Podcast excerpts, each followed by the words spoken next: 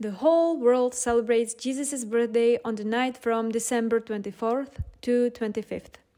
But did you know that it is probably not even the day he was born? So, when was it really? Listen and you will know. It is almost Christmas,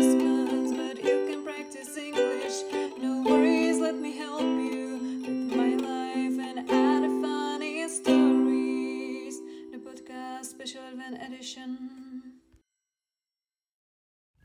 Hi, and welcome to the Advent edition of my podcast, My Life and Other Funny Stories. In this edition, I bring you a new short Christmas themed episode every day of December until Christmas.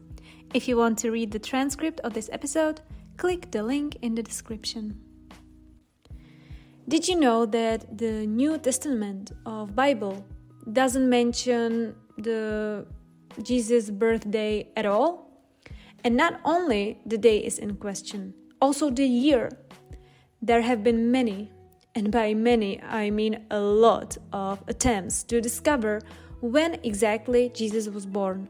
I have read an academic paper on this topic where they mentioned these possible years of Jesus' birth 4 or 3 BC, April 19th or 20th, in the 2 BC, and other mentioning also the year 2 BC. Some people had the idea to look at the date of Jesus' death and then go back roughly 30 to 33 years. The problem with this is that the information of when exactly Jesus died is also a mystery. In the study I read, there were like 11 possible dates of Jesus' death on the cross. So it doesn't help at all. But in general, if we took into account this theory, Jesus would have been born somewhere around 6 to 7 BC. As you can see, the fact that people cannot agree even on a year, the day is also in question.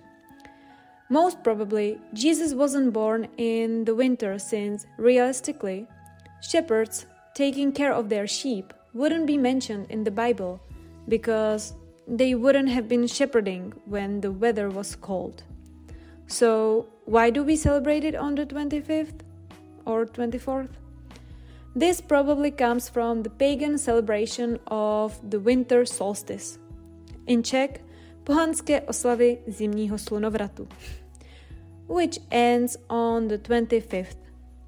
So when was Jesus born?